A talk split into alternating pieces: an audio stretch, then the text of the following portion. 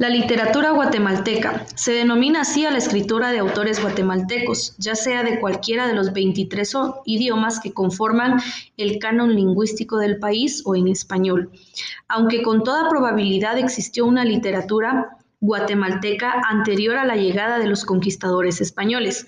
Todos los textos que se conservan son posteriores y están además transliterados a caracteres latinos. Sus principales expositores fueron Miguel Ángel Asturias Rosales.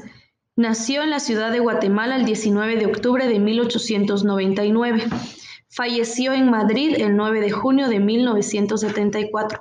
Fue un escritor, periodista y diplomático guatemalteco que contribuyó al desarrollo de la literatura latinoamericana. Influyó en la cultura occidental y al mismo tiempo llamó la atención sobre la importancia de las culturas indígenas, especialmente las de su país natal, Guatemala. Gracias a ello recibió el Premio Nobel de Literatura en el año de 1967. Luis Cardosa y Aragón nació el 21 de junio de 1901 y murió el 4 de septiembre de 1992. Fue un poeta, ensayista y diplomático guatemalteco, sin duda uno de los intelectuales más importantes del siglo XX en Guatemala. Nació en la ciudad de Antigua Guatemala, pero pasó gran parte de su vida afincado por razones de exilio político en México, donde falleció. Por su longevidad y la universidad cultural, su obra es profunda y variada, dentro de la cual destacan el ensayo de crítica artística y desde luego la poesía.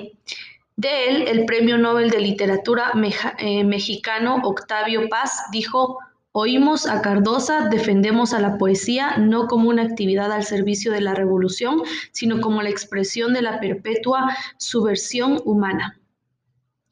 Carlos Solórzano Fernández, escritor y dramaturgo guatemalteco, naturalizado mexicano, nació el 1 de mayo de 1919 en la ciudad de San Marcos, Guatemala, y falleció el 30 de marzo de 2011 en la Ciudad de México, donde residía desde 1939.